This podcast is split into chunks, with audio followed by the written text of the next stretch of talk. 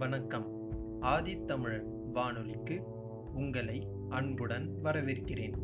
ஆதித்தமிழன் வானொலியில் இன்று வெக்கை நாவலின் நான்காம் அத்தியாயம்.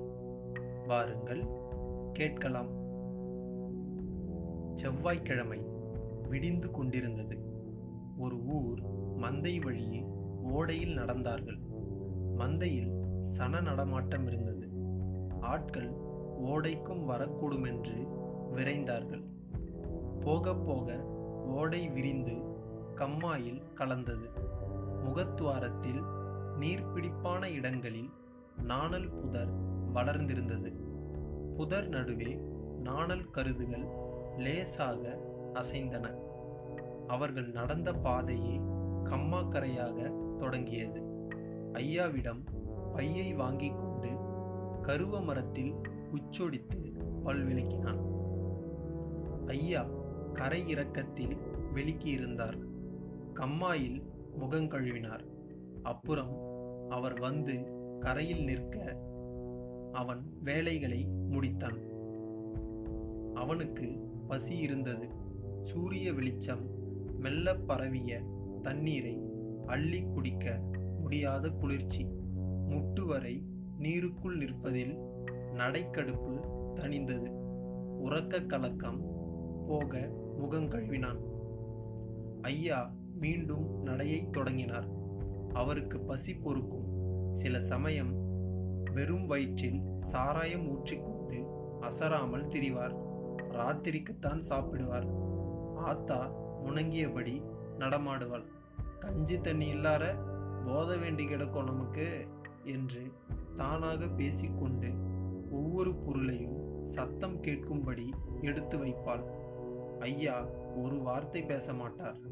அவன் இதையெல்லாம் கண்டுகொள்வதில்லை. மெல்ல நழுவி மாமா வீட்டுக்கு போய்விடுவான். அத்தையிடம் போய் நிற்பான். அவள் சோறு போட்டு அருகிலிருந்து பிசைந்து கொடுப்பாள். அங்கேயே பாய் விரித்து தருவாள். அவன் உறங்கி விடுவான் இப்படி பல நாட்கள் நடக்கும். கம்மாக்கரை கலிங்களோடு முறிந்தது. அவன் மறுகால் ஓடை அடுத்த ஊர் கம்மாய்க்கு போனது. கலிங்களுக்கு எதிரே கம்மாய்க்குள் அடர்ந்து நின்ற மரக்கூட்டங்களை கவனித்து கொண்டே போனார் ஐயா. கலிங்களில் இறங்கி திரும்பினார். வயிற்றுக்கு என்ன செய்யறதுப்பா எனக்கு பசி இல்லை. எனக்கு பசிக்குதுன்னு வச்சுக்கிருவோமே. பக்கத்தூருக்கு போய் ஏதாச்சும் வாங்கிட்டு வரணும். அவன் களிங்களில் நீரறித்த பள்ளங்களை பார்த்தபடி நின்றான். துட்டு வேணுமே? என்கிட்ட கொஞ்சம் இருக்கு. ஓன் சம்பாத்தியம்மா ஒவ்வொரு நாளைக்கு மாமா கொடுப்பாரு. ஐயா கலிங்களில் உட்கார்ந்தார். உட்கார் இப்படி. மாமா பைக்குள்ள ஏதாச்சும் வச்சிருக்காரான்னு பார்ப்போம் அவர் பையை அவுத்தார். முதலில் வேட்டி சட்டைகள் இருந்தன. ஒரு துணி பொட்டணத்தை விரித்தார். கட்டுச்சோறு தெரிந்தது. இன்னொரு துணி பொட்டணத்தில் உப்பு புளி வத்தல் வெங்காயம் பைக்குள் மீதி அரிசி. இவ்வளவு சாமான் இருக்குமென்று அவன் நினைக்கவில்லை. அதனால தான் பைய அம்புட்டு கனத்ததாக்கும் இவ்வளவும் உன் அத்தை செஞ்ச வேலை. அதுக்குள் அத்தை எவ்வளவு காரியம் செய்து முடித்து இருக்கிறாள். ஒவ்வொன்றும் யோசனையுடன் நிதானமாக படபடப்புக்கிடையே அழுகையும் கண்ணீருமாக சாமான்களை எடுத்து வைத்திருக்கணுமே. வீட்டுக்கு பொங்கின சோற்றை கட்டி கொடுத்திருப்பாள். ராத்திரி அவர்களுக்கு காணாத சோறுதான். அத்தை இருந்த இருப்பை பார்த்தால் சாப்பிட்டிருக்க மாட்டாள். நல்ல நேரத்திலேயே ஒழுங்காக சாப்பிடுவதில்லை. அடம் பிடித்து முரண்டு பண்ணினால் பானையை திறப்பாள்.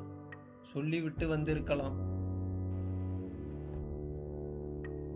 கட்டுச்சொற்றை பிட்டு பார்க்கையில் நடுவில் கத்தரிக்காய் கூட்டு சுவர்ந்து போயிருந்தது. பயிறு நிறைய சாப்பிட்டு முடித்தார்கள். அவன் சோற்றை நுரண்டிய போதெல்லாம் ஐயா கடிந்து கொண்டார். சோற்று துணியை கழுவிக்கொண்டு வந்தான் அவன். ஐயா சின்ன ஏப்பம் போட்டார். நடப்பமா இனி எங்க போகணும்? எங்க போகலாம் சொல்ல?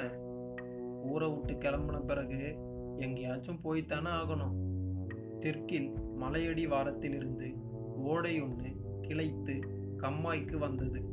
ஐயா மலையை நோக்கி வெறித்திருந்தார். சற்று தூரம் நடந்தால் மலையை எட்டிவிடலாம். நடுவில் பெரிய மலை உச்சியில் ஒரு கோணல்.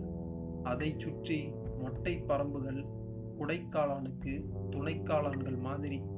உக்கிரப்படாத வெயில் மலைப்பரப்பில் நிழலை இன்னும் கலைக்கவில்லை.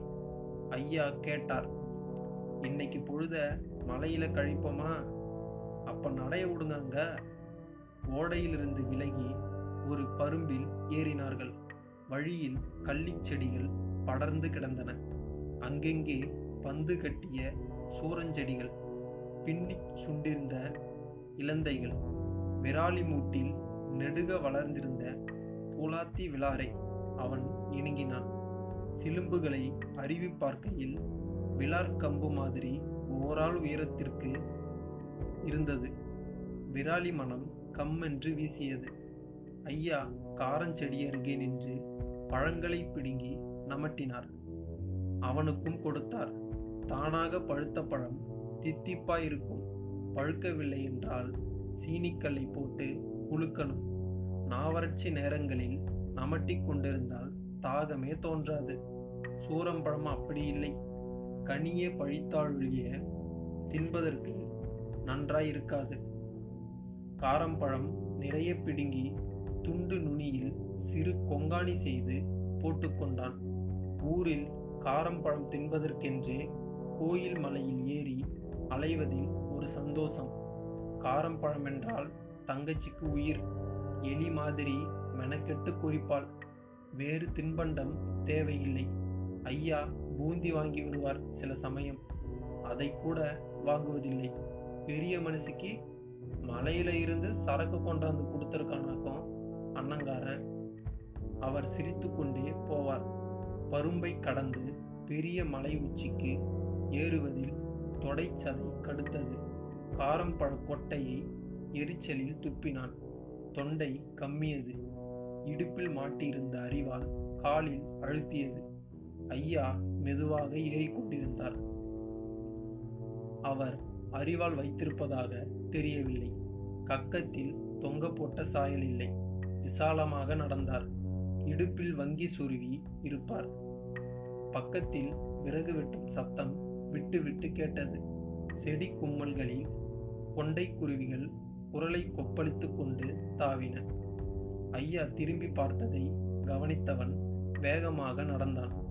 அவரிடம் மலையுச்சிக்கு போக வேண்டிய அவசியத்தை கேட்க நினைத்தான். உச்சிக்கு போவதை விட சரிவு பகுதியில் கல் பொந்து போல் மறைவான இடங்களில் தங்கலாம். ஐயா நிழலுக்கு ஒதுங்கி இருந்தார் ஏன் ஒரு மாதிரியா இருக்க? கால் வலிக்குதா? மலங்காட்டில் செருப்பில்லனா காலை தின்னுறோம் அவனும் நிழலில் நின்றான். கால் எதுக்கு வலிக்குது? அலையார மலங்காடா? நீங்க செருப்பா போட்டிருக்கீங்க? என்ன சொல்றியா? இது அலைஞ்ச ஊஞ்ச காலு. நீ நேர்த்து பொல்ல.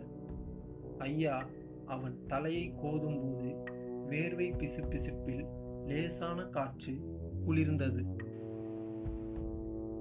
மத்தியில் வெயில் கூட இம்புட்டு உரைக்காது. வா படக்குன்னு ஒசர போயிடுவோம் உச்சிலேயே தங்கிக்கிறவா? அங்க தங்கப்படுமா?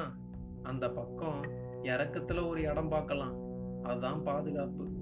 முதல்ல உச்சி மலையில இருந்து எல்லாம் நோட்டம் பார்த்துட்டோம்னா சந்தேகம் இல்லாம போயிடும் எந்த காரியத்திலையும் சந்தேகத்துக்கு இடம் இருக்கக்கூடாது.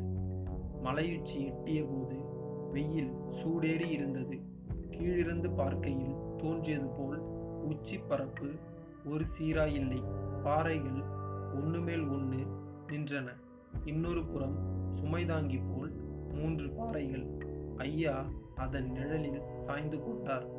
அவன் அருகில் கோணப்பாறையில் ஏறி வளைவில் உட்கார்ந்தான். அந்த இடம் உட்காரவும் அதே சமயம் சுற்றிலும் கண்ணு கெட்டியவரை பார்க்கவும் தோதாயிருந்தது. படம் போட்டது போல் சுற்று கராமங்களும் நிலங்களும் தெளிவாக தெரிந்தன. அங்கங்கே கோடுகளான பாதைகள் வளைவான குளக்கரைகள் நிலத்திற்கேற்ப நிறம் மாறி கிடந்த குளத்து நீர் தெற்கு புறம் மட்டுமே இதே உயரத்திற்கு இன்னொரு மலை மறைத்திருந்தது. ஊர் மலையை தேடினான். உச்சியில் கோயில் வெள்ளை புள்ளியாக தெரிந்தது. ஊரிலிருந்து வரும் ரோடு நெடுக செடி முளைத்த மாதிரி. மர வரிசைகள் மர இடைவெளிக்குள் கார்கள் எளியோட்டம் ஓடின. மலையடிவாரங்களில் ஆட்டுக்கூட்டங்கள் வரத் தொடங்கியிருந்தது. பரும்பு பகுதிகளில் மாடுகள் நகர்ந்தன. ஐயா கையழைத்து கூப்பிட்டார். அருகில் போய் உட்கார்ந்தான். ஆடு மாடுக வந்தாச்சு. நான் உள்பக்கம் இறங்கி இடம் பார்த்துட்டு வரேன். நீ ஆடு மேய்க்கிற சாயலுக்கு இங்கே லாந்து. நீங்க போங்க. நான் எங்கேயாச்சும் போய் தண்ணி குடிச்சிட்டு வரேன். எனக்கும் தவிக்குது. இறக்கத்தில் ஓடை இருக்கான்னு பார்த்துட்டு வரேன்.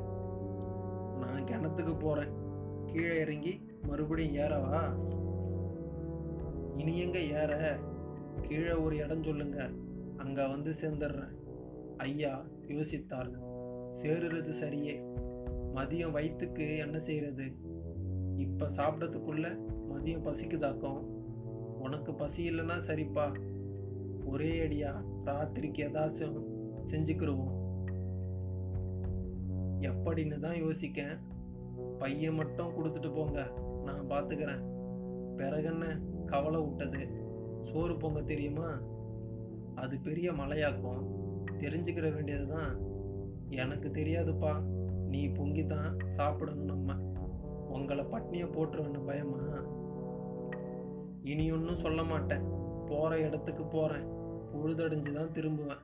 ரெண்டு மலைக்கும் இடையில பெரிய மரம் தெரியுது பாரு. அங்கே வந்துரு. நானும் சுற்றி அலைஞ்சிட்டு வந்து சேர்ந்துடுறேன். இந்தா பைய பத்திரமா வச்சுக்கோ. பைய கீழே வச்சாலும் ஆயுதங்களை மட்டும் அயத்து மறந்து வச்சிடாத அதான் உசுறு. ரெண்டு நாளைக்கு பட்டினி கிடந்தா கூட தெம்பா உறங்கிடலாம் ஆயுதம் இல்லாம உறக்கம் வராது. அப்ப நான் போய் வரட்டுமா? அஞ்சாறு தீக்குச்சி கொடுங்க. அதை மறந்துட்டேன் பாரு. மடியிலிருந்து தீப்பெட்டியை எடுத்து சில குச்சிகளை உருவிக்கொண்டு பெட்டியை கொடுத்தார். பெட்டியை நீங்கள் வச்சுக்கங்க. எனக்கு குச்சி போதும். ஐயா கீழிறங்கி நடந்தார். கொஞ்ச தூரம் நடந்ததும் சட்டையை கழட்டி தலையில் கட்டினார். அதுக்கு மேல் துண்டையை சுற்றினார். காய்ந்த விறகுகள் சிலவற்றை எடுத்து தலையில் வைத்து நடையை தொடர்ந்தார். அவர் போகிற இடத்தை கேட்கவில்லை. கேட்டால் கோபப்படுவார். சாயங்காலம் வந்தால் கேட்டுக்கொள்ளலாம். நேர்களே இதுவரை நீங்கள் கேட்டுக்கொண்டிருந்தது வெக்கை நாவலின் நான்காம் அத்தியாயம்.